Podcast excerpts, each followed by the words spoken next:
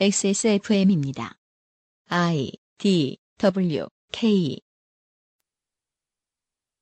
김창규 딴지 일보 편집장 안녕하세요. D일보의 편집장을 맡고 있는 죽지 않는 돌고래라고 합니다. 그 회사에서는 우리 회사 이름을 말하면 안 된다고 하더라고요. 엑스모사에 그것은 알기 싫다 300회 특집을 축하드립니다. 2012년도부터였나요? 어, UMC님이랑은 매주 만났고 밥도 먹고 얘기도 많이 나눴고 방송도 같이 했는데요. 음, 제가 느낀 건 게스트 자기 자신이 모르는 숨은 재능을 이끌어내주는 사람이라고 생각해요. 그런 거는 참 드문 재능이라서 제가 참 부럽습니다. 헌데 인격적으로는 엉망진창인 부분이 많아서 어, 저는 이렇게 오래 갈 줄 몰랐어요. 참 오래 가서 신선합니다. 뭐 이왕 이렇게 된 거 10년 정도만 더 갔으면 좋겠습니다. 그러면 제가 기분이 좋을 것 같아요. 나중에 첫 방송했다고 나댈 수도 있잖아요. 나연우 청년 유니온 기획팀장 안녕하세요. 저는 그 알실 292회 출연했던 어, 영화제 노동자분들의 싸움을 옆에서 돕고 있는 청년 유니온의 나연우 기획팀장입니다. 어, 저희는 여전히 영화제 사업을 진행하고 있는데요. 부산국제영화제 같은 경우에는 그때 그 알실 녹음 나가고 어, 2주 정도 있다가 어, 부산광역시로부터 체불임금 지급 약속을 받고 부산국제영화제와 어, 관련해서 영화제 스태프 노동자들의 이제 근로조건 개선을 위한 대화를 해나가기로 했습니다. 어, PD님 징크스처럼 오래 걸린다 하면은 보통 뭐 2주 몇 주 안에 해결이 된다 이렇게 말씀하셨는데 그게 진짜로 맞아서 너무 신기했고요. 어, 그 알실 통해서 이제 방송이 나간 덕분도 있지 않나 그렇게 생각이 또 듭니다. 영화제 사업을 처음 시작할 때 이제 의민님이 조성주 소장님을 러닝머신 위해서 만났잖아요. 근데 고민이 있을 때 주변을 돌아본다고 해서 누구나 러닝머신 위에 조성주 소장을 만날 수 있는 것은 아닌 것 같습니다. 하지만 여러분은 매주 이 사람을 만나고 계시죠. 소개하겠습니다. 그것은 알기 싫다를 만드는 XSFM의 유승균 PD입니다.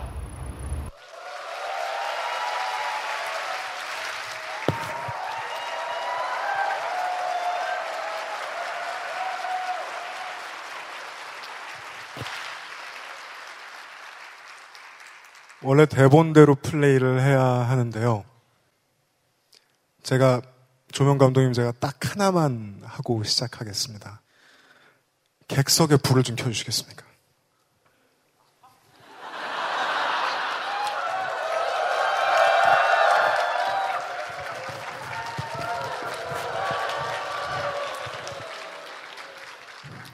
지구상의 한국어 팟캐스트 관계자 여러분, 너네 이거 할 수 있습니까?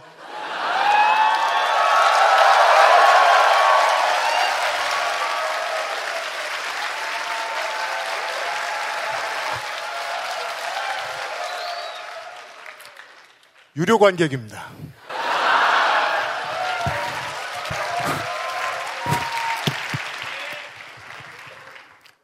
우리가 살아있는 동안은 그런 날이 오지 않겠지만 성지향성과 정체성의 구분과 기준이 흐릿해지는 날은 반드시 올 것입니다. 인류의 조상이 그러했듯이요. 이 어색한 구분을 가능하게 했던 성억압도 사라질 것입니다. 이에 더불어 저는 바랍니다. 먼 미래의 어떤 사람들이 특정한 사람을 만나서 한참을 대화하고 헤어졌는데 헤어지자마자 누군가가 그의 성별과 인종을 물어보면 대답하지 못하게 되는 미래를요. 그게 별 준거가 아니게 될 테니까요. 뱀베 1, 6, 4, 5, 7을 구분할 줄 아는 사람 몇 명이나 될 것 같으십니까? 그게 정말 필요한 소수일 뿐입니다. 본업의 개념이 상당 부분 소멸되는 날도 다가옵니다. 본업이 없어졌으니까 우리의 아이덴티티를 가리고 있던 직함도 사라지겠죠. 인류를 꾸준히 괴롭혀왔던 호칭 인플레로부터 우리는 해방될 것입니다. 이에 더불어 저는 걱정합니다. 모두가 본업에 매이지 않아도 되는 세상의 풍요로움을 누군가가 독식하려고 될 테니까요. 그들은 이러한 미래를 내다보면서 이미 준비 중입니다.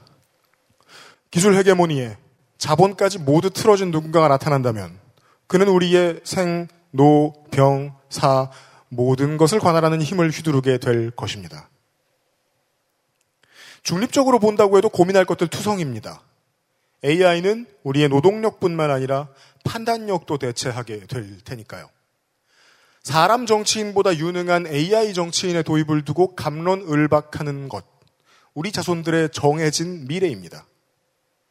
한낮 시사 팟캐스트가 뭐 그런 먼 미래를 걱정하냐고요. 안 그러면 어차피 제가 만들 수 있는 콘텐츠가 별로 없습니다. 제 근처 업계를 둘러봅시다.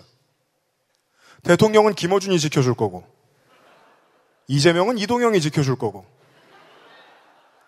홍준표는 스스로를 지킬 것이고, 팩트체크와 요즘 핫한 뉴스는 방송국들이 다 할 거고요. 그나마 제가 잘하는 건 긴 호흡의 얘기들 뿐입니다. 너는 그 재밌는 파벌 싸움 안 하고 뭐 하냐는 말도 실제로 들어봤습니다. 저도 압니다. 그런 걸 열심히 하면 승자는 저보다 훨씬 잘 나갈 겁니다. 그를 지지하고 그와 같이 싸워주던 수십만 명의 삶은 그대로겠지만요. 그렇게 몇십만, 몇백만 명이 더 관심을 가져주면 세상을 다 가진 것 같을까요? 나머지 수천만의 삶과 괴리된 채로 말입니다. 방송에 나가거나 글만 썼다 하면 전쟁광이지만 평상시에는 매우 합리적이고 점잖은 어떤 분이 저에게 조언을 했습니다. 그래도 마이크로 미디어를 운영하겠다면 적극적인 지지자는 필수라고요. 그렇게 느슨해서는 안 된다고요.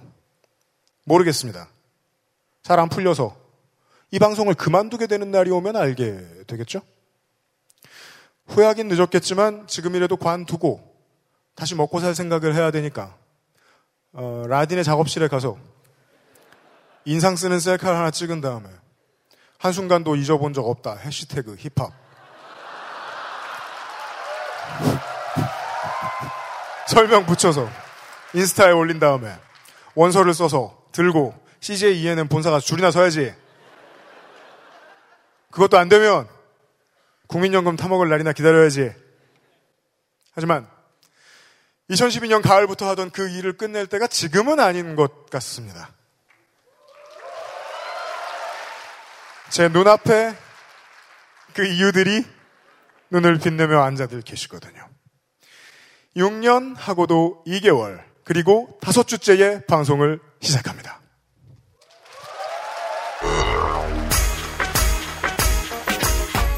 방송을 통해 많은 출연자들이 우리의 삶에 대해 이야기했습니다.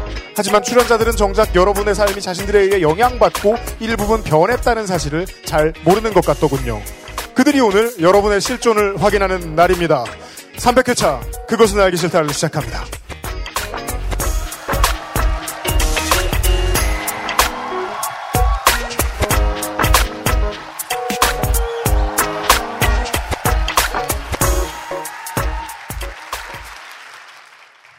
지구상의 청취자 여러분, 2019년의 첫 번째 그리고 300번째 그 알실에서 인사드립니다.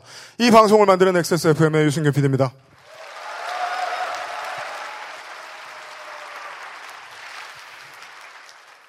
일손이 적은 저희 회사가 오늘 같은 비상시국에 처하면 비상시국 대책회의가 발동되죠. 이 행사장 여기저기서 암약을 하고 있고요. 예를 들면 객석 어딘가에 윤세민 에디터가 있는데요. 와주신 여러분께 중요한 사항을 알려드리도록 하겠습니다. 네, 안녕하십니까.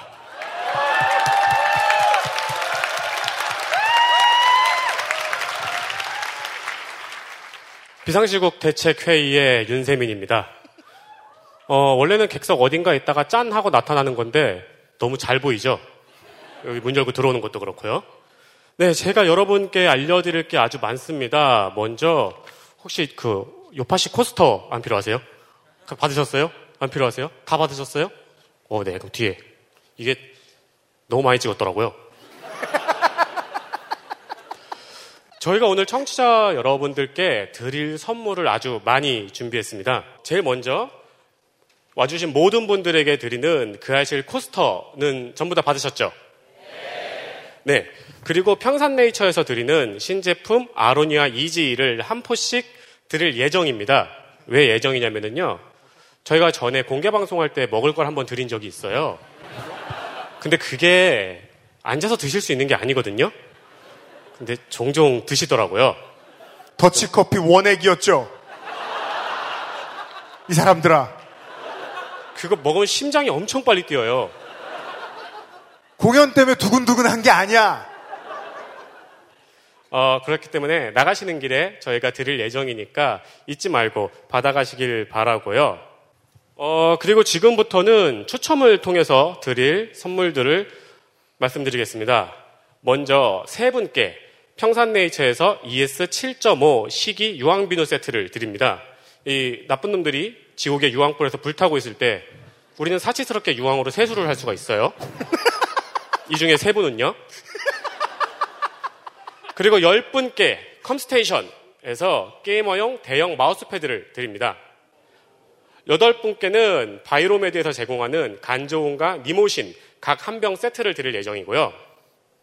빅그린에서는 세 분께 탈모 지킴이 세트 그리고 두 분께 두피 지킴이 세트를 드릴 예정인데요. 이분은 특별히 제가 지금 말씀드리겠습니다. 어, 1다 70번, 2마 55번, 2라 63번, 그리고 두피 지킴이 세트는요. 1 나 28번, 2 가 26번. 네, 받아가시면 됩니다. 그리고 엑섹스몰 프로그램스 스토어에서 관할하는 아니군요. 를 관할하는 TNS에서 클린 웜 코튼 향수 한 병을 드리고요. 라파스티체리아에서 반드로와 파네토네 혹은 베네치아를 드리는데요. 다섯 분은 1kg 한 박스를 가져가시고요. 또 다섯 분은 450g 한 박스를 가지고 가십니다. 제주팜 21, 16분께 푸르넥 감귤과 감귤 화이트 초코 세트를 드립니다. 여러분 드니라고 덕질이는 못 먹었어요. 그렇죠. 딱 맞게 주셨더라고요. 그리고 알스케어에서 다섯 분께 알스케어 가죽 지갑과 필통 세트를 드리고요. 29데이즈에서는 20분께 29 데이즈 중대형 생리대와 팬티 라이너 그리고 샤무드 가죽 파우치까지 들어있는 세트를 드립니다. 트루 패밀리에서는 반려견의 알레르기 개선과 눈 건강, 장, 장건, 장, 장건강. 이거죠? 네. 저자는 윤세민이 맞아요. 장 건강에 좋은 트레 패밀리 간식 3종 세트를 드립니다. 어, 선물은요, 저희가 쉬는 시간에 화면에 당첨된 자석번호를 보여드릴 예정입니다. 그러면 아까 들어오시는 길에 티셔츠랑 책 팔고 있는 매대 보셨죠? 네, 거기에 말씀을 주시, 말씀해 주시면은 거기서 드릴 예정이니까 쉬는 시간 그리고 끝난 뒤에 잊지 말고 챙겨가시길 바라고요. 어, 그럼 이제 UPD가 오늘의 첫 번째 게스트를 소개해 드리겠습니다. 광고와 공개 방송.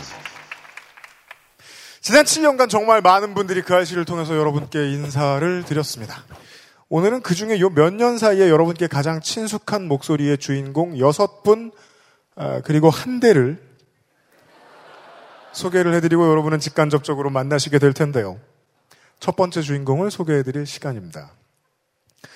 오늘 이 자리에 없는 사람 중에서요, 그알싫에는 딱히 뭘 가르치지도 않는데 직함이 선생인 놈이 있지요. 그 선생도 나름 미술 관련 노동자인데요. 오늘 큐레이션을 하느라 참여를 못했습니다. 아이고 이게 큰일 났구나.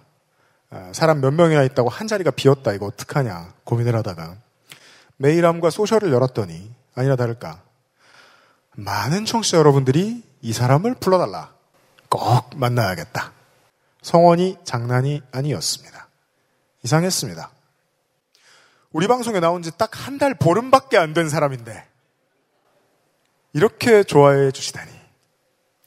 저도 만난 지 두 달밖에 안 된 사람인데 소개합니다. 여러 가지 일을 하는 새로운 인류의 시대를 예견한 올겨울 에이트작 알바 기록실의 미스 윤 윤이나 비정규인입니다.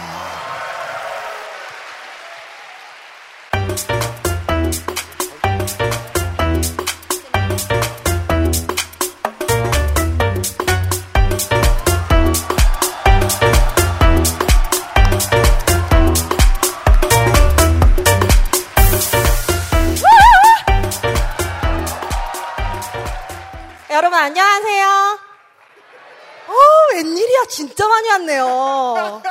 안녕하세요. 비정규인 이나입니다. 어, 진짜로 이 정도로 많을 줄 몰랐어요. 사실 저는 한 30명 앞에서 한 60명 앞에서는 공연해 본 적이 있는데 근데 여러분이 더 놀라셨죠? 이런 옷 입고 나와서. 짱이죠? 저도 알고 있어요. 여러분, 유피디님이 사실 저를 항상 비정규인으로 불러주시잖아요. 근데 저 스스로는 저를 비정규인이라고 부른 거는 사실 좀 처음이거든요. 처음 공개 방송을 저한테 딱 불러주신다고 했을 때 속으로 뭐라고 생각했냐면, 어? 왜 나를? 이렇게 생각을 한 거예요. 그러더니 이제 사전 미팅을 했어요. 막 정은영 작가님도 계시고, 뭐 김민아 기자님도 계시고, 막 다 계신데, 막 그분들한테 그러는 거예요. 유이나 비정규인은 사실 출연한 지 한 달 조금 넘어가지고 이- 인지도가 여러분보다 좀 떨어진다. 그리고 팬이 없고 유행어가 없대요. 그래가지고 걱정을 안 하셔도 된다. 유이나 작가님은 좀 걱정인데 여러분들은 그 정도까지는 아니다 이래요. 그래서 내가 좀 얘기를 듣고 저 놀란 거는 걱정을 저는 제 걱정은 안 했어요. 전 그냥 의문에 빠진 거죠. 지금 이 사람들이 팬이 있어? 그렇죠. 전 너무 깜짝 놀라버린 거예요. 심지어 유행어가 있다는 거예요. 말이 안 되잖아요. 그리고 그러고 나서 아 그냥 아 공개 방송에 나가야겠다 생각하고 있는데 뭐 공연장을 알려주신대요 저한테. 아 네. 그랬더니 지난주에 여기서 이승환 공연한 거 아세요 여러분? 여기 이승환이 공연한 데예요. 근데 매질이 됐다는 거예요. 그래서 난 이, 게 무 슨 일이야? 이러면서 친구들한테 아 이- 지금 친구들은 또 막 되게 작은 공개 방송을 하는 줄 알고 뭐 어떻게 가면 돼? 막 이렇게 알려준 거예요. 인터파크에서 티켓팅을 하는 거예요. 전 진짜 깜짝 놀랐어요. 사실 유피디님이 별로 안 그런 척을 하시는데 사람들이 막 그러실 막 많이 듣는다 막 뭐 몇십만 명이 저희가 처음 시작했고 이런 말씀하실 때 막 광대가 올라가세요. 근데 사실은 전 그때까지만 해도 이럴 줄은 몰랐어요. 막 그러니까 인터파크에서 티켓팅하고 이럴 거라고 전 진짜 생각도 못하고 약간 어리둥절해진 거예요. 막 사람들 팬도 있다고 하고. 그래서 제가 처음 그 알실에 나오겠다고 생각했던 때가 기억이 나는데요. 망원까지 오셨어요. 그땐 딱 되게 멋지게 하고 오세요. 막 아, 섭외를 하러 왔습니다. 막 이렇게 오세요. 근데 그때도 저는 그 알실이 그냥 팟캐스트다. 시사를 다룬다? 그리고 뭐 이렇게 사람들이 많이 듣는다 정도로만 알고 있었어요. 많이 듣는 건 알았어요. 근데 그게 몇십만일 줄은 몰랐죠. 근데 저는 어렸을 땐 TV 퀴즈여가지고 라디오 같은 걸 잘 안 들었어요. 제 친구들은 일을 할 때도 팟캐를 많이 듣는데 저는 이제 뭘 쓰는 일을 하다 보니까 제가 다루는 언어가 있잖아요. 그러니까 그게 막, 막 부딪히는 느낌이 들어가지고 저는 음악도 잘 안 듣거든요. 그리고 저는 일단 좀 나쁜 건데 사람들이 길게 말하는 걸 못 참아요. 내가 말을 해야지 저는 남들이 길게 말을 하는 걸 막 못 듣거든요.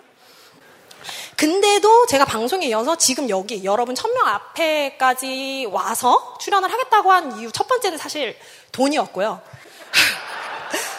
여러분 사실 알바 기록실 들으신 분들 다 아시죠?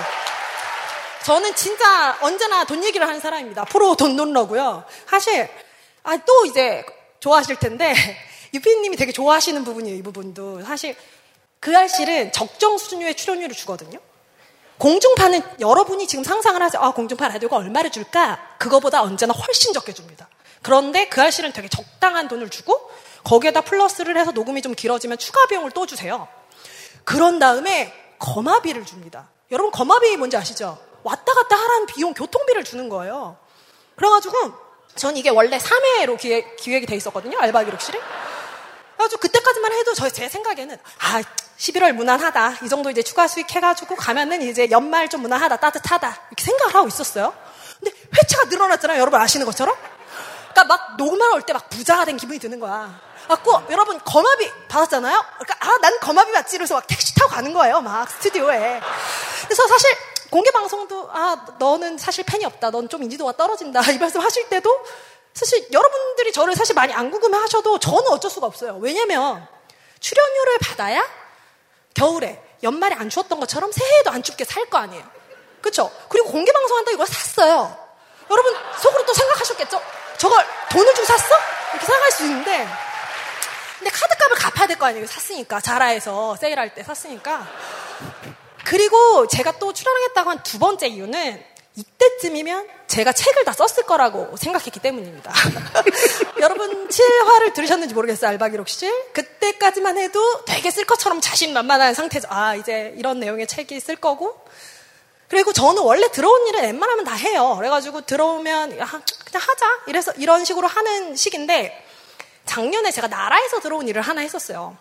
근데 그 일을 하면서 엄청 데이고 나서 기준을 좀 바꿨거든요. 그래가지고 앞으로 내가 나한테 일이 들어오면 세 가지 기준 중에 하나, 아, 두 개를 충족시키면 그걸 하자. 그게 이제 혼자를 기르는 법이라는 웹툰을 그리신 김정혜 작가님이 말씀해 주신 기준이에요. 세 개가 뭐냐면 돈, 명예, 재미. 이 세 가지 중에 두 가지 이상을 충족하는 일이면 하는 거예요. 나한테 일이 딱 들어왔는데 그러면은 그 알실에서 이제 출연했어요. 공개 방송을 해달라고 해요. 그럼 뭐가 충족이 될까요? 그렇죠. 돈이 충족이 됩니다. 뭐 돈이 충족된 다음에 한 개만 충족되면 안 되잖아요, 여러분. 뭐가 또 충족이 돼야 되잖아요. 둘 중에 하나. 여러분은 재미라고 생각하실 수 있다. 그렇죠. 여러분은 아, 나는 갈실 팬이니까 역시 재미인가? 이렇게 생각하실 수 있는데 사실 전 그렇진 않았고요.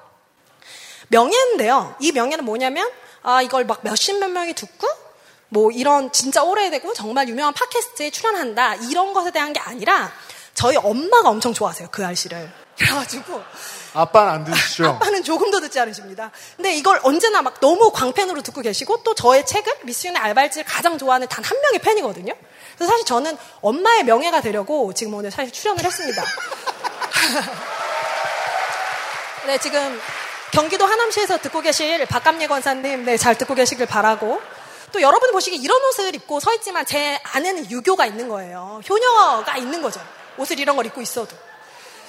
그래서 사실 엄마는 뭐 어떤 번듯한 직업을 갖고 막 세상이, 세상이 원하는 이 생애 주기에 맞춰서 결혼도 하고 뭐 직장도 갖고 아이도 낳고 이럴 줄 알았던 딸이 막 서른 중반에 나, 서른 중반에 막 넘었는데 막 라디오 같은 데 나와가지고 라디오로 알고 계세요? 어, 아무것도 아닌데 막 아, 나는 아무것도 아닌 채로 사는 게 괜찮다 이런 말 하더라도 이제 엄마가 좋아하는 걸 해드리면 좋겠다라는 생각이 제가 들더라고요. 그래서 나왔고요. 근데 문제는 앞에서 말씀드렸지만 제가 책을 다 못 썼어요. 그래서 이제 길, 기준 세 개가 있잖아요. 돈, 명예, 재미. 여기까지 가기 앞서서 마감을 지킬 수 있었어야 되는데 제가 마감을 못 지킨 거예요. 왜냐면 사실 저는 어떤 일을 하든 간에 그 일은 저 혼자 조차고 하는 일이 아니잖아요. 그래서 누군가와 관계 속에서 이루어지는 거거든요. 이것도 제가 유피디님과의 관계가 있고 구독자와의 관계가 있잖아요. 그런 관계 속에서 이루어지는데 그중 가장 기본이 되는 게 책임감을 보여주는 게 마감인데 그리고 제가 저 작가로서 저의 가장 큰 무기라고 생각했는데 그걸 못 지키게 된 거죠. 그래서 왜 그렇게 됐을까요? 여러분? 바로 독감 때문입니다. 제가 크리스마스 이브에 A형 독감 확진을 받았어요. 여러분 A형 독감이 신종 플루인 거 아셨어요? 아셨던 분 한번 손들어 볼까요? 아, 너무 모른다. 시사 프로그램 많이 들으면서. 나는 이렇게 막 많이 들으면 역시 시사 프로그램 들으신다 이러려고 했는데 한 6명 정도 들은 거 아시죠? 근데 이게 그 신종플루예요. 2009년, 10년에는 진짜 사람이 죽고 막 위험했다고 했던 그 신종플루더라고요. 그래서 엄청 아파서 타미플루를 먹고 한 닷새에서 열흘 정도를 아팠어요. 그래서 그러면서 책 마감을 이제 3주 정도 미뤘습니다. 그래서 지금 여러분 앞에서 책을 다 못 쓰고 못 쓴 채로 서 있는데요. 그래서 원래는 제가 계획했을 때는 오늘 와서 여러분한테 좀 책과 관련된 이야기, 책 홍보도 좀 하고 밀레니얼 세대에서 노마드로 노마드 같은 이제 생활 양식으로 살면서 사는 일하는 방법에 대해서 말씀을 드려야겠다고 생각을 했었어요. 원래 계획이죠. 근데 계획이 완전히 바뀌었습니다. 뭘로 바뀌었냐면 정말 꼰대 같은 말일 수 있는데 전 여기서 건강 얘기를 하기로 결정을 했어요, 여러분. 다른 건 다 나중 문제다, 여러분. 진짜 정말로 이거 단단히 들으셔야 돼요. 제가 지금 독감에 걸려서 부안해동 하고 있는 게 아니에요. 제가 처음에 미술의 알발지를 했을 때 그 중년 독자들하고 중년층이 저를 인터뷰하는 기자분들이 오시면 항상 그런 말을 했었어요. 그거 네가 젊어서 할 수 있었던 거 아닌데 이런 말을 했었어요. 그땐 속으로 저는 늘 그렇게 생각했죠. 아, 꼰대들 안 되겠다. 저 건강 얘기나 맨날 하고 있고 이렇게 생각을 했어요. 근데 사실은 맞죠. 맞는 말이죠. 왜냐면은 제가 육신을 가지고 있으니까 젊은 육신을 가지고 있으니까 막 들어가면은 영화가 되는 그 막 닭공장에도 들어가고 막 호주도 가고 막 할 수 있었던 거 아니에요. 그러니까 일이 들어왔어. 근데 들어왔으면 그 일을 할 만한 체력이 저한테 있었던 거예요. 20대는 그냥 갖고 있는 거예요. 여러분 20대들은 그걸 갖고 있습니다. 왜 제가 20대인 걸 강조하냐면 제가 오늘 들은 얘기인데 지금 여기 전체적으로 봤을 때 30대가 제일 많이 오셨대요. 그러니까 속으로 생각하고 있을 거야. 아 나는 안 갖고 있구나. 네, 안 갖고 계십니다. 여러분 지금은 안 갖고 계신 거예요. 진짜로. 그래서 저는 딱 보는 것보다 훨씬 허약 체질이에요. 체질적으로는 되게 허약하고 근데 동시에 다이어트 강박이 있어서 다행히 운동은 20살 이후로 굉장히 꾸준히 했어요. 안 쉬고 꾸준히 해서 막 재즈 댄스도 배우고 방송 댄스도 배우고 막 요가도 하고 헬스도 나오 헬스도 하고 막 여러 가지를 했어요. 최근에는 달리기를 꾸준히 했고 줌바를 배우고 있습니다. 그런데 여러분 운동에 한다고 독감에 안 걸릴까요? 지금 걸렸잖아요. 앞에 지금 산증이 있잖아요. 독감 같은 건 여러분 백신 예방 주사를 맞아야 돼요. 진짜 여러분 이거 진짜 흘려들으시면 안 돼요. 저희 아빠가 72세 이제 73세 되시거든요. 연세가 많으세요. 그러니까 65세 이상은 보건소에서 공짜로 맞춰줍니다. 독감 주사를.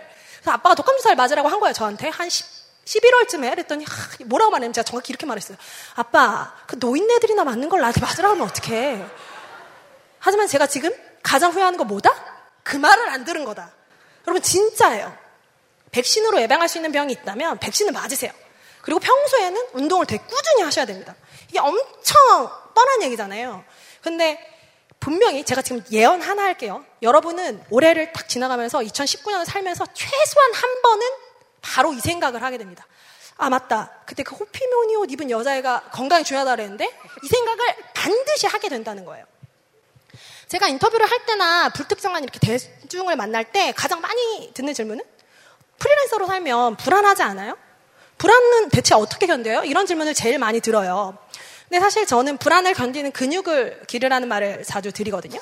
몸에 근육이 많으면 사실 힘을 내야 될 때 막 힘을 낼 수 있고 의자 같은 데도 오래 앉아 있을 수 있고 몸을 이렇게 내가 움직이고 싶은데 자연스럽게 움직이는 방식으로 쓸 수가 있잖아요. 여러분 제가 지금 부자연스럽다고 생각할 수도 있지만 쓸 수 있잖아요. 이제 그런 식으로 불안이 찾아오더라도 이제 불안을 다루고 불안을 관리하기 위해서는 근육이 필요하다는 거죠. 근데 그거는 사실 비유로서의 근육이었어요. 그런데 지금을 생각해 보니까 비유가 아니라 그냥 뭐라 할까 진짜 의미 그대로의 근육일 수도 있을 것 같아요.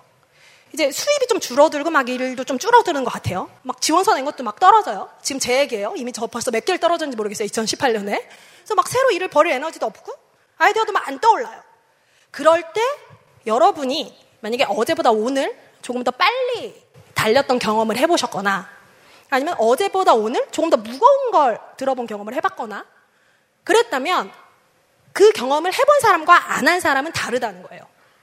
실제로 제가 몸을 막 움직이고 운동을 해서 얻은 근력 이 정신적인 면의 불안을 좀 견딜 만한 것으로 만들어준다고 저는 느끼고 있거든요. 멘탈을 단단하게 해주는 거예요. 사실 저는 그 어, 알바 기록실에서 마지막에 말한 것처럼 그리고 앞으로도 계속 좀 새로운 일들을 많이 해나가고 싶어요. 근데 그 에너지라는 게 저의 의지라던가 뭐 제 정신 같은 데서 나온다고 전 생각하잖아요. 옛날에는 그런 것들을 좀 버틸 수 있다고 생각했었는데 지금은 아니라고 생각합니다. 저는 어디서 나온다고 생각하냐면 제가 지금부터 다시 운동을 하고 맛있는 걸 먹고 많이 웃으면서 제가 채워나갈 근육이 있을 거고 운동을 할 때 활력에서 그 모든 게 올 거라고 생각을 해요. 제가 만약에 어딘가 원하는 대로 갈 수 있다면 거기도 이 다리로 갈 거 아니에요. 그래서 여유는 지갑에서 친절은 체력에서 나온다는 말이 있더라고요. 저는 그 말을 철저하게 믿고 있는데요. 그래서 여유는 지금 SSFM에서 저에게 준 돈에서 여유를 갖고 이제 제 스스로 건강해져가지고 이제 앞으로 좀 더 큰 것에 대해서 이야기를 하고 새로운 일을 해나가고 싶어요. 그래서 여러분들도 이제 제가 처음에 거창하게 세웠던 계획처럼 막 일의 미래라던가 더 큰 목표라던가 이런 것들을 말하고 고민하고 생각하는데 앞서서 딱 오늘 하루만큼만 잘 살 여유가 지갑에 있고 또 주변 사람들에게 친절할 수 있을 만큼 딱 그만큼만이라도 건강해지셨으면 좋겠다는 생각을 해봅니다. 만약에 이제 또 여러분이 생각을 하겠죠. 아, 오늘 세상을 못 바꾸는 15분이라고 했잖아요.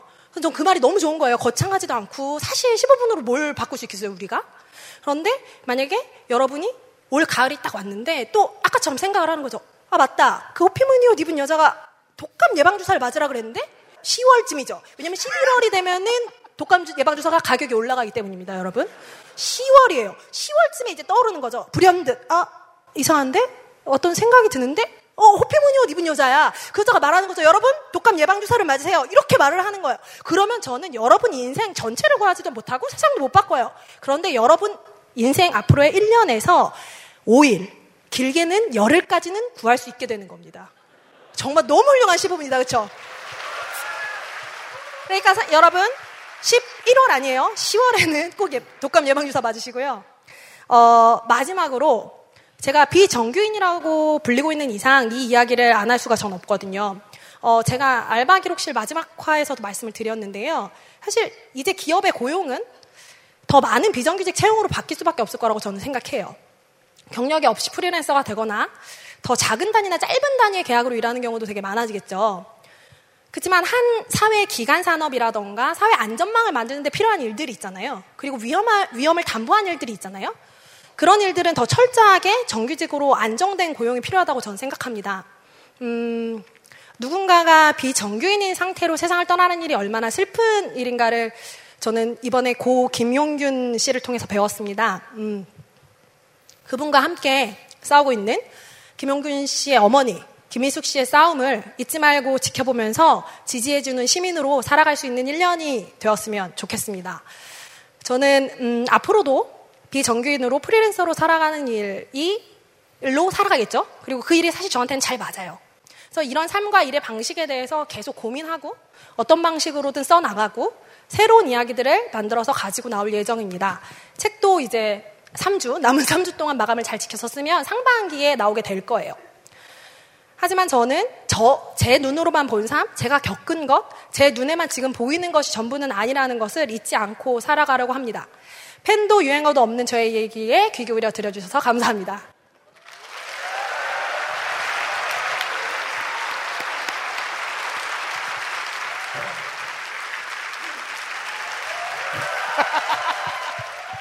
아직 안 끝났잖아요. 윤이나 비정규인의 15분이었고요. 아, 이제 실제로 있는 청취자들의 질문을 받을 시간입니다.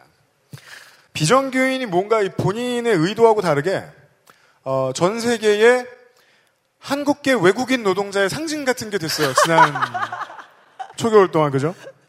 그래서인지 전 세계에서 질문이 왔는데 오늘은 그 중에 아, 가장 추운 곳과 가장 더운 곳에서 온 질문들을 확인하시겠습니다. 안녕하세요. 핀란드에서 살고 있는 홍지현입니다. 제가 영국에 잠시 머무는 동안 아르바이트 했었는데요. 휴가 기간과 휴가비를 벌 수 있었거든요. 일한 시간 대비해서 호주는 어땠는지 궁금합니다. 사실 제가 호주에 10개월 있었던 거거든요. 근데 되게 상징처럼 됐어요. 외국인 노동자의. 그래가지고 질문이 다 이런 식이에요. 앞으로 또 계속 나올 텐데.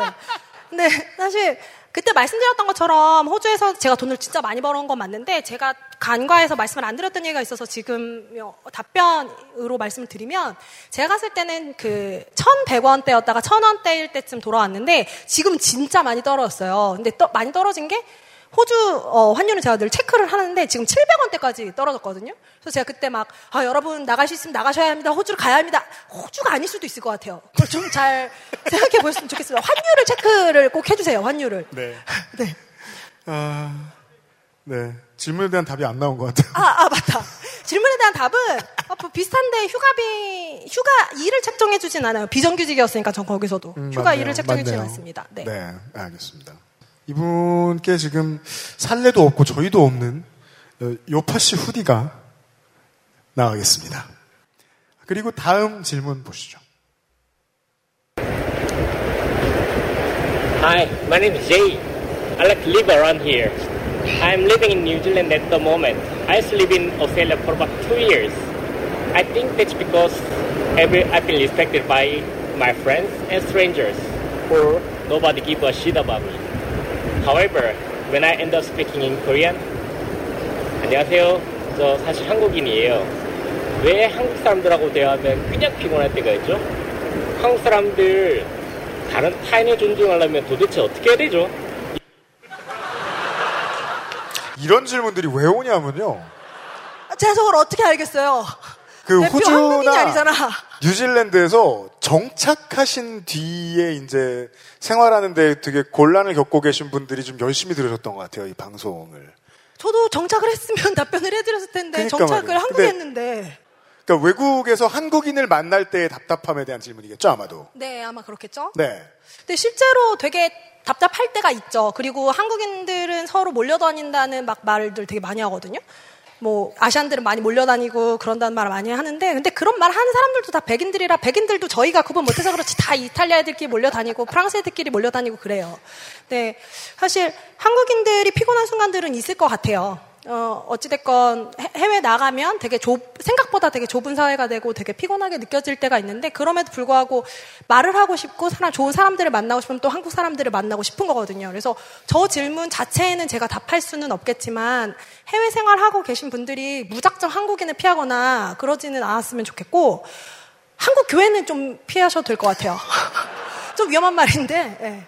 한국 교회는 좀 피하셔도 될 것 같은데, 한국인들을 만날 때는 그냥 편안한 마음으로 내가 이 사람과 좀 이 사람과 한국인이 아니었다면 여기서 못 만, 한국이었다면 못 만났을 사람들을 되게 많이 만나거든요. 제가 호주에서 많이 느낀 거는 제가 생활하는 생활 바- boundary 안에 없는 사람들을 많이 만나요. 근데 그게 불편할 때도 있겠지만 그런 사람들을 내가 어디 가서 만나겠나 하는 생각으로 만나고 마음을 열고 대하면 될 것 같아요.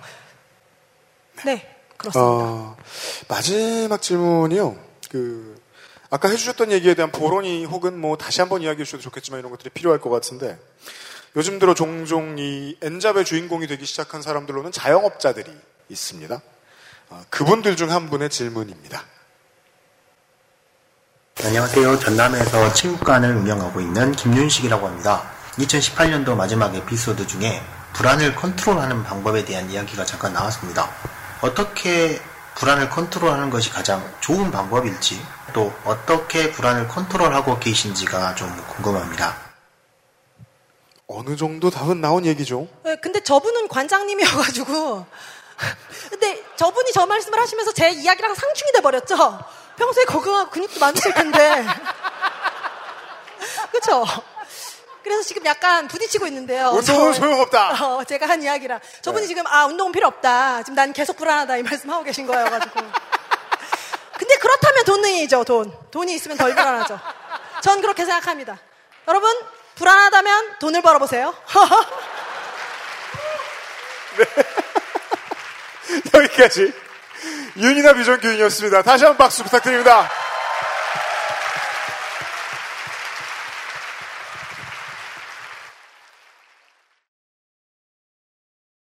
XSFM입니다. Bluetooth headphone speaker Sony Monster Wireless Join the freedom XS Mall JJL speaker Charge 3 Bluetooth speaker Go Clarity HDBT headphone headphone Bluetooth Sony Monster. JBL. Meet the speaker Join the freedom. Access Mall. 오늘 면세점에 들릴 수 없다면 액세스 몰 프라그런스 스토어를 만나보세요.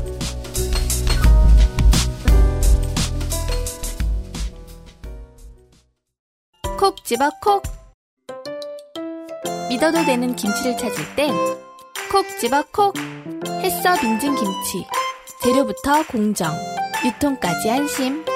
직접 구매한 재료로 만드니까요. 그러니까 김치가 생각날 땐 콕 집어 콕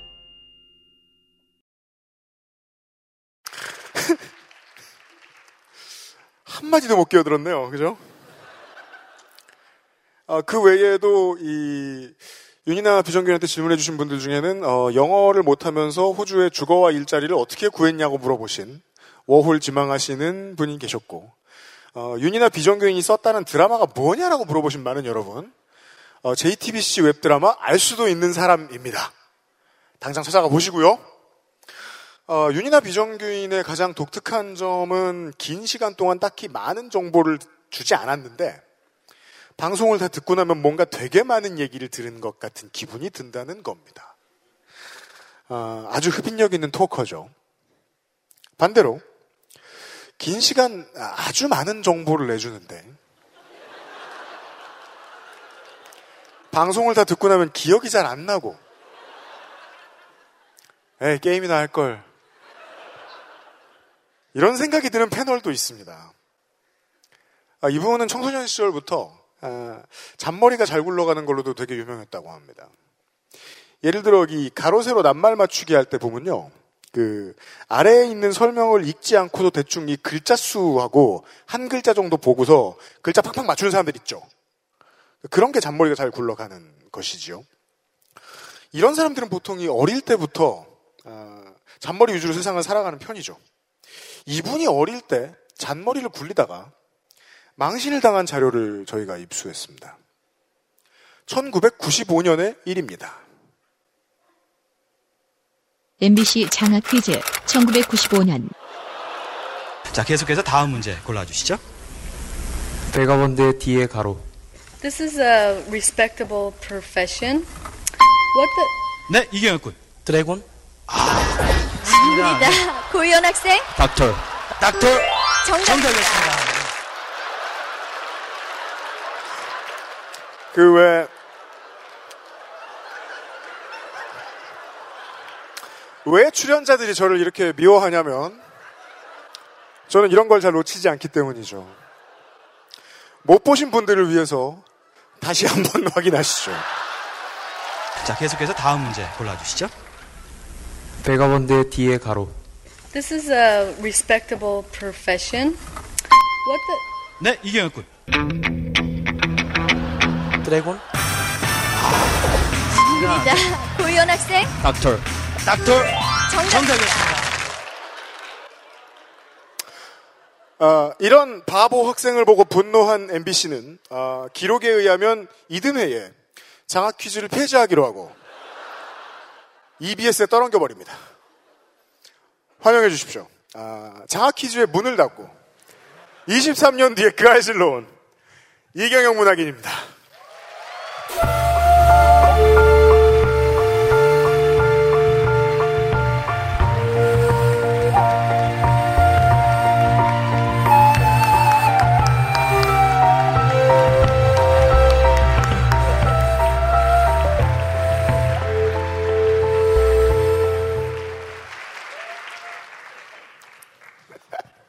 저 영상은 제가 요파 씨의 사연 응모를 했었을 때 낸 영상이었는데 이분 요파 씨의 사연 두 번 떨어졌습니다. 방송에서 공개적으로 디스를 하더라고요. 또 사연 똑바로 내라. 그리고 비장의 무기를 제 인생의 마지막 무기였던 저 자료는 이렇게 사용이 되었습니다.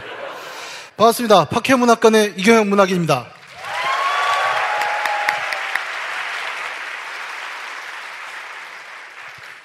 제가 그 알실에 데뷔한 지 딱 1년이 좀 지났습니다. 작년 2017년 12월에 처음 등장했고 여기 어둡지만 지금 거의 1000명 가까운 사람들 앞에 서다 보니까 뭐 저뿐만 아니라 지금 기다리시는 다른 게스트분 모두 사실 가슴이 이렇게 천천히 뛰는 상황은 아닐 겁니다. 1년 만에 이런 무대를 보니까 감회가 굉장히 새롭습니다. 그러면서 생각나는 것은 제 데뷔 때 이야기예요. 어, 저는 페이스북을 되게 열심히 쓰는 유저입니다. 프로페부커라는 평가도 가끔 듣습니다. 어, 데뷔하기 전에, 그러니까 그냥 평상시 같은 생활을 하다가 어느 날 패친이 들어왔는데 유승균이라는 이름이 딱 페북에 떴어요. 그래서 뭐지? 뭐 광고인가? 하고 눌러봤는데 어 옛날에 그 UMC 유이인 거예요. 근데 뭐 사진도 둥가이 돼 있잖아요. 오, 유명인이 패친을 거니까 되게 신기하잖아요. 그래서 주변에 막 자랑도 하고 그랬습니다. 야, 래퍼 UMC가 나한테 패친을 걸었다. 그러다가 어느 날 메시지를 나누고 전화 통화를 해서 밥을 한번 먹자 하더라고요. 반신반의하면서 마포에 나가서 밥을 먹고 어, 끝날 때쯤에 커피 마시면서 마지막에 얘기를 하더라고요. 방송을 한번 해보지 않겠냐. 어, 저는 뭐 이름이 문학인이지만 사실 게임 얘기를 하고 있지 않습니까? 어, 게임 분야 같은 경우에는 아시는 분은 아시겠지만 굉장히 악플이 난무하는 공간입니다. 어, 떤 얘기를 해도 좋은 반응이 나오진 않죠, 일반적으로. 그래서 저는 방송 같은 거 굉장히 두려워해요, 사실은. 뭐 이런 데 나와서 얘기해봐야 트위터나 페북에 그런 걸로 쟤, 쟤 깨말못이야 하나도 몰라. 그래서 굳이 내가 이걸 나가야 되나? 라고 고민을 하다가 결심을 하게 된 이유는 유승균 PD가 저를 섭외했던 과정이었던 것 같아요. 저는 이런저런 팟캐나 방송 제의는 많이 받습니다만 아까 말씀드린 대로 이 악플이 넘치는 정글에서 살아남기 위해서는 사실 그런데 안 나가는 게 더 낫습니다. 그리고 많은 제안들이 보통 그래요. 되게 쉽게 다루죠. 제 분야가 게임이다 보니까 우습게 보는 분들도 많습니다. 어, 근데 나와서 게임 얘기나 간단히 해주세요. 뭐 중동 얘기나 좀 해주세요. 뭐 저기 한국 게임들 욕이나 좀 해주세요. 근데 이분 보세요. 페이스북 신청을 6개월 전에 걸고 계속 제 글을 본 거예요. 얘가 무슨 얘기를 하고 있나. 그리고 그걸 가지고 말로 풀어낼 수 있는가를 직접 만나서 들어본 거죠. 섭외 과정에 반년이 걸린 겁니다. 저뿐만 아니라 그 아실에 등장하는 게스트들의 섭외는 굉장히 두텁고 그 컨텐츠 준비 과정이란 건 어, 여러분이 상상하신 것 이상이라고 생각합니다. 김민아 아저씨는 4년 걸렸습니다. 그런 계기로 시작한 것이 파케문학관이죠. 왜 문학인인지는 아직도 저는 잘 납득이 가지 않습니다만 심지어 속는 분들도 계시더라고요. 문학 얘기한다고. 오, 하지만 이제 이제는 좀 납득을 하려고 해요. 아, 이걸 문학이라고 보는 사람도 있겠구나라고 생각은 듭니다. 게임 같은 경우 이제 문학으로서의 이야기를 하려면 사실 들어가는 부분들이 더 있죠. 아까도 말씀드렸다시피 악플이 많은 분야고 거기서 뭐 문학이라고 하면 결국 어떤 사회에 대한 반영 같은 이야기겠죠. 그런 이야기를 하려면 악플이 당연히 따라오게 될 거고요. 이걸 어떻게 피할 수 있을까라고 생각을 하지만 어, 방법이 없는 건 아닙니다. 아주 쉽게는 모두가 듣기 좋은 소리를 하면 돼요. 제가 한번 해볼까요? 한국 싸구려 모바일 게임 만드는 회사들 반성해라. 네. 이러면 댓글이 달릴 겁니다. 아, 사이다. 탁월한 님의 의견에 무릎을 탁 치고 갑니다. 좋죠. 하지만 저는 오히려 많이 보았습니다. 그런 반응들, 그런 글을 내고 그런 사이다를 들이키고 있을 때 결과적으로 그 화자가 어떻게 마탱이가 가는가를 저는 오랫동안 많이 봐왔어요. 그리고 이 방송에 나오면서도 그것이 가장 두렵습니다. 악플도 무섭지만 선플도 무서운 게 이런 자리에 서는 사람들의 일이었던 것 같아요. 어떻게 보면 게임 중독보다 무서운 건 SNS의 따봉 중독일 겁니다. 저는 그래서 그 알실이라는 제목, 그것은 알기 싫다라는 제목은 여기 나와서 이야기하는 화자들이 자기 포지션을 얼마나 다시 성찰할 수 있는가의 계기가 된다고 생각합니다. 그것은 알기 싫은 주제들. 예를 들어보죠. 아까 잠깐 말씀드렸지만 저는 게임 좋아하고 게임을 오랫동안 연구해오고 게임 갖고 이야기를 하고 있습니다만 그래서 제가 이런 얘기를 할 수가 있겠죠. 진정한 게임은 이런 것이다. 게임은 이 시대를 이끄는 최고의 매체다. 이런 얘기 할 수 있습니다. 하지만 그것은 알기 싫다라는 제목은 저에게 그런 이야기 이상의 것을 하라고 주문을 하고 있는 거죠. 그알싫의 파케몬학과는 그런 고민을 통해 만들어지고 있습니다. 파일럿으로 나왔던 배틀그라운드 얘기를 하면서 뭐 그런 얘기 할 수 있겠죠. 아, 새로운 장르가 나왔다. 정말 재밌다. 아, 한국 게임의 새 역사다. 하지만 그런 이야기보다 그알싫이 다루고자 했던 것은 배틀그라운드라는 새 장르가 나오면서 그동안 수많은 사람들이 리그 오브 레전드라는 대세 게임을 하면서 미처 인지하지 못했던 새로운 스트레스가 있었다는 걸 발견하는 것이었습니다. 트럼프가 게임이 폭력적이라는 이야기를 했을 때 우리가 준비한 내용은 게임은 폭력적이지 않습니다라는 안티테제가 아니라 게임이 매체로서 기능할 수 있는 다른 무엇이다라는 이야기였습니다. 그것이 게임의 폭력성 프레임을 벗어나는 방법이니까요. 고의 삼국지 이야기를 하면서 우리는 그 1편부터 1980년대부터 시작된 삼국지의 추억을 이야기했지만 그 이야기의 무게는 우리가 숫자와 데이터로 세계를 인식하고 재미를 살아가는 지금 시대의 또 다른 유희라는 점이었고 시드마이어의 문명이란 게임을 다루면서는 아, 이 게임이 인류 역사를 전체를 관통하는 훌륭한 게임이다를 이야기하는 것이 아니라 그 문명이 다루고 있는 비서구, 비남성, 비백인의 역사를 어떻게 바라보는가에 대한 시각이었던 거죠. 이런 주제에서 다뤄지는 그 알실의 파케 문학과는 그래서 어떤 면에서는 게임 이야기가 아닙니다. 게임 그 자체보다 저는 게임이 비추는 세상에 더 많은 방점을 찍으려 하고 있고 많은 청취자분들도 그 점을 알고 계실 겁니다. 제 닉네임이 문학인인 것은 아마 그 지점이라고 생각이 들어요. 우리가 그런 얘기 많이 하죠. 세계를 비추는 거울로서의 문학이라는 것. 실제로 그렇습니다. 문학이 그랬듯 게임은 많이 이 세계를 비추고 있죠. 그리고 점점 게임하는 인구가 늘어가고 게임이 좀 더 라이트해지고 스마트폰이 등장해서 누구나 지하철에서 쉽게 게임을 할 수 있게 되면서 그 영향력 또한 점점 커져갑니다. 인터파크의 예매율을 보면 재밌는 걸 볼 수 있어요. 이 인구 통계의 비율이 보면 대충 30대가 굉장히 많고, 그 다음에 이제 20대, 40대가 비슷한 비율로 따라가고 있죠. 대충 30, 40대라고 퉁쳐볼게요. 20대 분들 죄송합니다. 여러분의 인생 게임이라고 하면 뭐가 나올까요? 보통은 뭐 이 정도 나이면 스타크래프트 얘기, 월드 오브 워크래프트, 좀 light한 유저들은 애니팡이나 테트리스 정도 얘기하실 겁니다. 지금의 20대 인생 게임은 뭐겠습니까? 메이플이죠. 네. 저는 대학교에서 수업을 하고 있는데 20대들한테 항상 지금 4년째 설문조사를 하고 있어요. 에, 메이플 스토리가 20대의 가장 큰 인생 게임입니다. 저는 메이플에 대해서는 할 말이 없습니다. 왜? 해봤어요, PC방 가서. 40대가 PC방에 앉아서 메이플을 하면 무슨 의미일까요? 보통은 그렇습니다. PC방에 가서 하잖아요? 일부러? 한참 메이플을 하고 있으면 옆에 초딩들이 어떤 장면을 보냐면 엄마가 와서 이렇게 머리채를 끌고 가는 걸 자주 보게 됩니다. 그리고 가면서 저를 한번 이렇게 보죠. 쟤는 뭐 하는 애일까? 예, 그럴 거예요. 이해합니다. 저희 옆집 아주머니도 계신데 제가 뭐 하는 사람인지 모르실 거예요. 백수로 알려나? 40대는 죽었다 깨도 그 메이플 스토리의 개념을 공감하기 어렵습니다. 이 나이가 돼서는. 하지만 그것이 자신이 초등학교 시절, 중학교 시절에 했던 게임이라면 얘기는 달라집니다. 인생 게임이라고 부르는 것은 그냥 나의 최애 게임이란 얘기가 아니거든요. 자신의 인생에 이 게임이 얼마나 큰 영향을 주었나를 돌아보는 멘트가 됩니다. 예를 들어 볼까요? 메이플 스토리로 처음 파티 플레이를 해본 친구들은 그게 인생에서 처음으로 해본 온라인 디지털상의 협업입니다. 그 경험이 완전히 사라질까요? 아니요.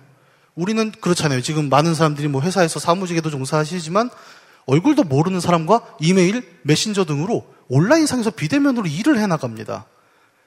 디지털 시대의 인류로서 첫 경험이 메이플 스토리였던 거예요. 40대도 물론 그 경험을 하죠. 저도 게임을 하는 사람이었고 회사에서 오랫동안 일을 했고. 하지만 20대의 인생 게임과 저의 개념은 완전히 다릅니다. 왜? 저에게 디지털 게임은 없다가 생겨난 것이었지만 20대 친구들에게는 원래 있던 세계니까요. 게임뿐만은 아닐 겁니다. 디지털 전반을 얘기를 하는 거예요. 저는 어렸을 때 시장에서 처음 배우죠. 유치원에서 시장놀이라는 걸 하죠. 현금을 주고 물건을 사는 걸 연습을 합니다. 그걸 먼저 배우고 인터넷 쇼핑이란 걸 만났어요. 하지만 지금 친구들은 어떻습니까? 저희 아들, 저희 아들이 올해 딱 10대가 됐어요. 이제 말을 안 듣기 시작하는데, 어, 예를 들어 그래요. 아빠 나 이거 갖고 싶어요. 아빠가 돈이 없다. 그럼 뭐라 하냐? 카드 긁으면 되잖아요. 얘는 카드가 원래 있었던 거니까요.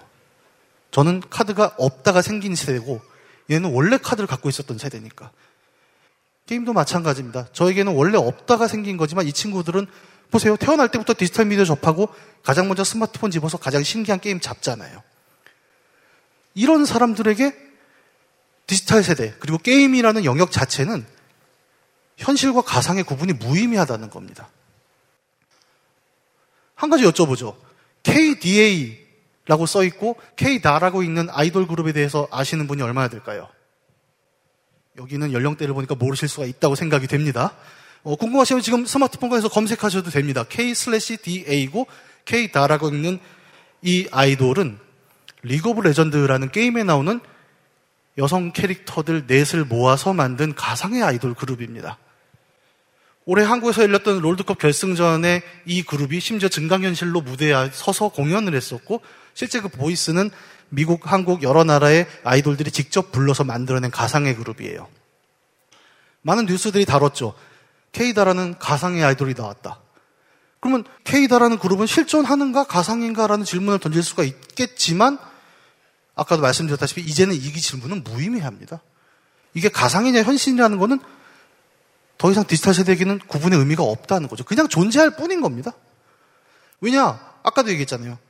이미 가상은 우리에게 영향을 미치고 시작한 지 되게 오래된 것이고 그걸 굳이 구분해야 될 이유는 뭐냐는 겁니다.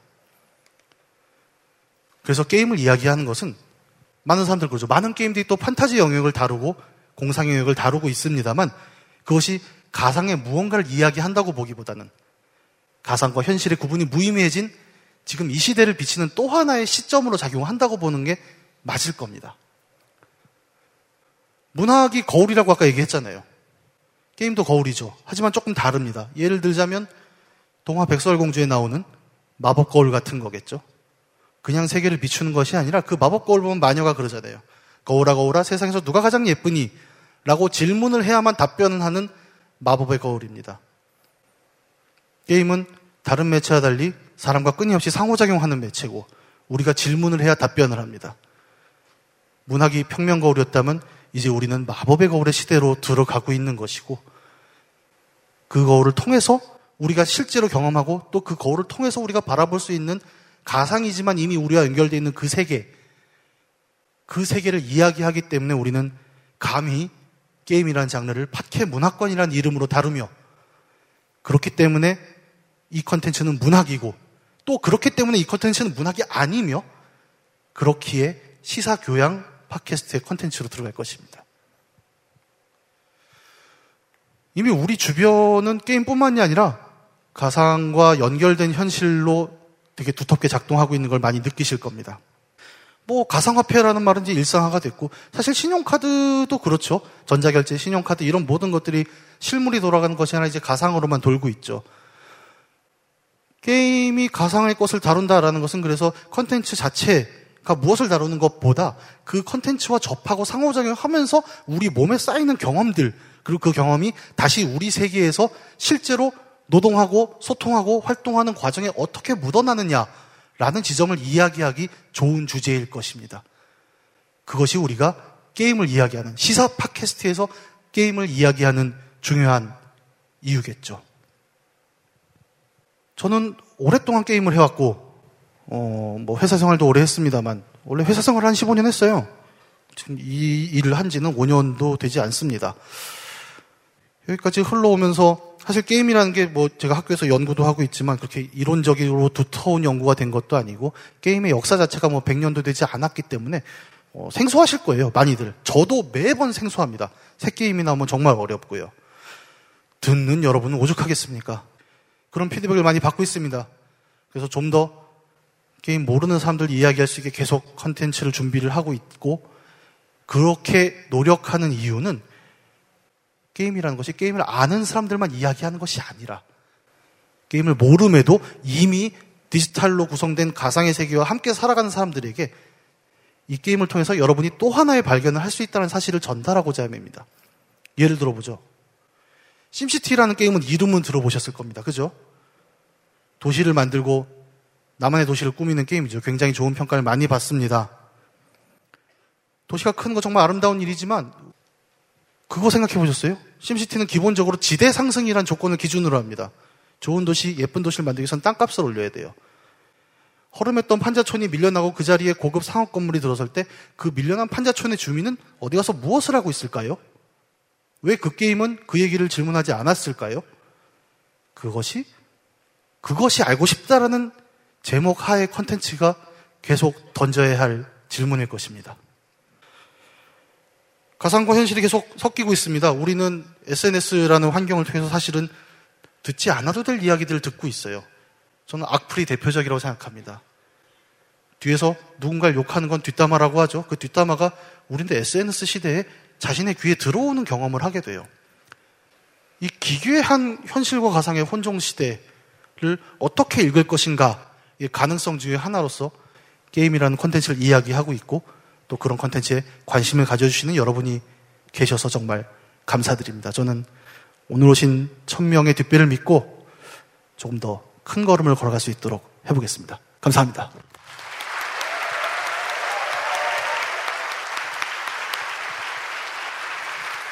네.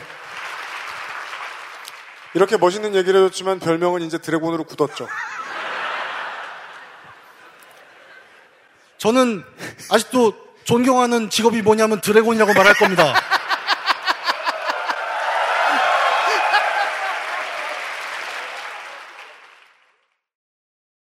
XSFM입니다.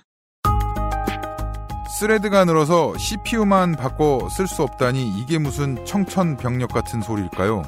맞긴 맞는 말입니다. 당황한 마음을 추스르고 컴스테이션에 전화 주십시오. 초고사양 주류의 시장에서 당신에게 필요한 적당한 스펙을 찾기 위해 최선을 다하겠습니다. 주식회사 컴스테이션 다른 슬림 제품에 비해서도 얇아요. 근데 흡수력은 되게 좋네요.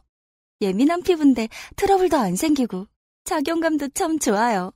저는 이제 이것만 쓰려고요.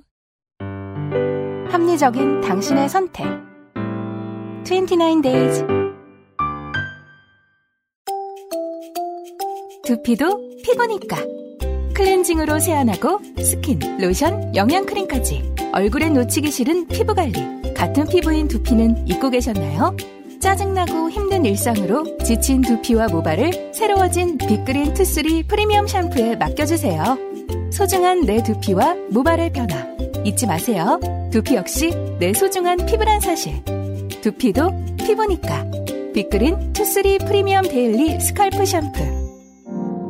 Big Green. 같이 쓰면 더 좋아요. 투쓰리 트리트먼트, 투쓰리 헤어팩. 어, 소개되지 않는 분들로는 이 세계의 게임 회사 있는 곳에 없는 곳이 없는 게임 개발자 crunch mode에 대해서 게임 소비자들이 현명하게 소비를 하거나 아니면 protest 할 수 있는 법이 없느냐 라고 질문해 주신 최승재 씨 같은 분이 계셨고 그 외에도 많은 분들이 어, 오늘의 출연자들에 대한 전체 질문 가운데서 가장 깊이 있는 질문들을 남겨주셨습니다. 우선 김동희 씨라는 분이 남겨주신 질문을 확인하시죠. 이건 제가 사랑하는 게임입니다. 블리자드는 12월 13일 히어로즈 오브 스톰의 프로리그 HGC를 중단하며 개발 인원을 다른 팀으로 이동시키겠다고 알렸습니다. 프로 선수들과 코치, 중계진들은 이 사실을 모르고 내년 시즌을 준비하다 하루아침에 직장을 잃었습니다. 유저들 역시 게임에 대한 애정을 많이 잃었습니다. 이 사건에 대한 문학인의 의견이 궁금합니다. 또한 이런 사례들이 있음에도 e스포츠가 성립할 수 있을지에 대한 의견 역시 궁금합니다.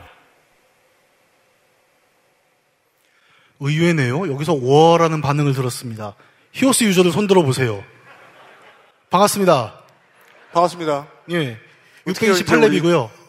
이 사태를 보고 굉장히 마음이 아팠습니다. 저는 제가 하는 그룹 중에 히오스만 하는 분도 계시고 울었습니다. 술 먹다가. 컨텐츠를 버렸죠. 애정하는 컨텐츠가 나를 버린 느낌은 정말 당해보지 않으면 모르실 겁니다. 물론 거기에는 여러 가지 이유들이 더 있겠지만요. 굉장히 저도 아쉽고 쓸쓸한 부분이고 앞으로 어, 그동안 우리가 알고 있던 블리자드라는 회사라는 지금까지와는 다른 행보를 걸을 거라고 충분히 예상해 볼 수 있을 것입니다. 물론 그 빈자리는 또 다른 게임 제작자가 채우겠죠. 프로스포츠에 대해서 질문을 주셨는데, 어, 저는 그 생각을 해요. e스포츠라는 게 올해 아시안 게임에서도 좀 화두가 됐었고, 뭐, e스포츠도 이제 올림픽에 들어가야 되지 않냐 여러 가지 논의들이 있습니다만, 어, 저는 개인적으로는 꼭 스포츠에 들어가야 하느냐라는 질문이 더 필요하다고 생각을 해요. 사실 그렇습니다. 아시안 게임에서 e스포츠를 넣는 선택은 어, 기존의 스포츠 중계를 이제 사람들이 보지 않는다는 위기의식 때문이거든요. 어, 망해가는 집에 꼭 들어가야 되는가라는 생각도 할 수 있을 것 같고 그리고 e스포츠 논의에서 가장 중요한 것은 오히려 한 글자가 빠져있다는 생각이 들어요. 프로라는 단어죠. 굳이 스포츠로 부르지 않아도 우리는 80년대 오락실 시절부터 남의 게임 보는 것이 얼마나 즐거운 걸 알고 있었습니다. 보는 게임의 역사라는 것은 e스포츠에서 시작된 게 아니죠. 50원 동전을 넣을 수 없어서 옆에 형아 게임을 구경하던 그 시절부터가 저는 e스포츠의 시작이라고 생각을 해요. 동네에서 가장 게임 잘하는 친구가 끝판왕을 만났을 때 20명씩 몰려든 그 갤러리가 e스포츠 갤러리의 시작이었죠. 근데 그것이 상업화되고 대중화되는 과정에서 더 중요한 것은 이것이 스포츠냐 아니냐의 논쟁이 아니라 프로씬으로서 얼마나 맞은 대중 소구력을 만들어낼 수 있느냐의 문제이지 그것을 꼭 스포츠 카테고리에 집어 넣어야 한다라는 당위는 꼭 가져야 할까라는 의문을 던져볼 수 있을 거죠. 스포츠가 망해도 e스포츠를 보는 관중들은 더 두텁게 살아 있을 테니까요. 예. 이 정도면 답변이 될까요? 네, 알겠습니다. 어... 두 번째 질문은 최종호 씨가 남겨주셨습니다. 한번 보실까요? XSFM 관계자 여러분 안녕하세요. 저는 플스 프로와 닌텐도 스위치 그리고 레노버의 게이밍 노트북으로 게임을 즐기고 있는 게이머입니다. 하지만 웬, 최근에는 왠지 어, 직접 게임을 즐기는 게 좀 피곤하게 느껴져서 게임을 즐기는 시간보다 트위치나 유튜브로 게임 방송을 보는 시간이 더 많은데요. 최근 발매한 게임 저지 아이즈가 챕터별로 방송 금지를 걸었다는 소식을 전해 듣고 어, 게임과 게임 스트리밍의 특히 수익과 관련된 인과 관계에 대해서 문학인께 질문을 드리고 싶습니다. 게시판에 이런 글이 올라오면 어, 인터넷 방송 아무튼 모르겠지만 금지를 해야 된다라는 꼰대들과 어, 게임 회사도 가만히 있는데 니네들은 뭔 상관이냐는 어, 인방충들의 설전이 벌어, 벌어지곤 하는데요. 어, 실제로 게임 업계나 혹은 뭐 학계의 시각은 어떤지 궁금합니다. 또 게임 방송을 규제하려는 하려는 이러한 움직임이 서양 게임 회사들보다는 어, 닌텐도나 세가 같이 일본 게임 회사들을 중심으로 어, 먼저 벌어지고 있는데 이러한 것의 배경도 혹시 있는지 알고 싶습니다. 예, 굉장히 화두가 되고 있는 지점이고 저도 지금 이 문제 관련해서 계속 이런저런 글들을 정리를 하고 있습니다. 아까랑 비슷하죠. e스포츠나 지금 인터넷 방송인데 사실은 그렇습니다. 둘 다 보는 게임이에요. 근데 하나는 어, 되게 높은 피지컬을 갖고 있는 프로 선수들의 경기를 관전하는 재미, 두 번째는 개인이 자기 이야기를 스트리밍하는 재미 둘이 나뉘고 있죠. 어쨌든 재밌죠. 두 질문이 같은 방향을 가리키고 있습니다. 게임이라는 컨텐츠가 이제는 상호적인 그 자체뿐 아니라 2차 창작 혹은 2차 수용이라고 해야 될까요? 또 다른 의미로 소비되기 시작하고 있다는 전조를 지금 질문을 통해서 보신 거죠. 스트리밍은 더 늘어날 거고요. 어, 게임 회사들은 그 문제 갖고 지금 고민을 합니다. 아까 일본 얘기를 잠깐 하셨지만 저는 어떻게 보냐면 이게 일본이다라기보다는 컨텐츠의 제작 방식 아주 좀 무식한 이분법을 쓰자면 일본 게임일수록 서사성이 두꺼운 컨텐츠들을 많이 만듭니다. 게임이 그렇죠. 뭐 문학이라고 표현하기도 하고 놀이라고도 표현을 하겠지만 그 사이에 정말 여러 간극들이 있겠죠. 어떤 게임의 경우에는 완전히 하나의 스토리텔링을 따라가고 테트리스는 스토리텔링이 없습니다. 요 그리고 그 사이에 정말 여러 가지 게임들이 있는데 테트리스를 스트리밍하는 건 전혀 문제가 없다고 생각할 거예요. 제작사도. 하지만 Detroit Become Human이 스트리밍이 되면 제작사는 어 이거 좀 문제 있는 거 아니야라고 생각을 하겠죠. 서사 매체와 유희 매체 사이 어딘가에서 이 접점은 답을 찾아야 되는 것인데 아직까지 질문하신 대로 제작사도 수용자도 연구자들도 어디가 정답이다를 딱 떨어뜨리기는 어려울 것 같습니다. 저도 만약에 질문을 주신다면 결국 서사 매체와 유희 매체라는 두 축 사이에서 어딘가 균형점을 찾아야 되는 것은 아닐까 정도까지가 제가 다룰 수 있는 답변 같네요. 네, 이상입니다. 문학인께 질문해주신 두 분 모두에게 어, 저희가 제공하는 XSFM 티셔츠랑 문학인이 직접 어, 가지고 오신 그 문학인 제공 스팀 쿠폰을 보내드리도록 하겠습니다. 이경영 문학인이었습니다. 수고 많으셨습니다. 그것은 알기 싫다 300회 특집 공개방송 세상은 못 바꾸는 시간 15분 목요일 순서 마무리 짓도록 하겠습니다. 현장에서는 10분 뒤에 여러분과는 내일 이 시간에 다시 만나 뵙겠습니다. 잠시만요. XSFM입니다. I D W K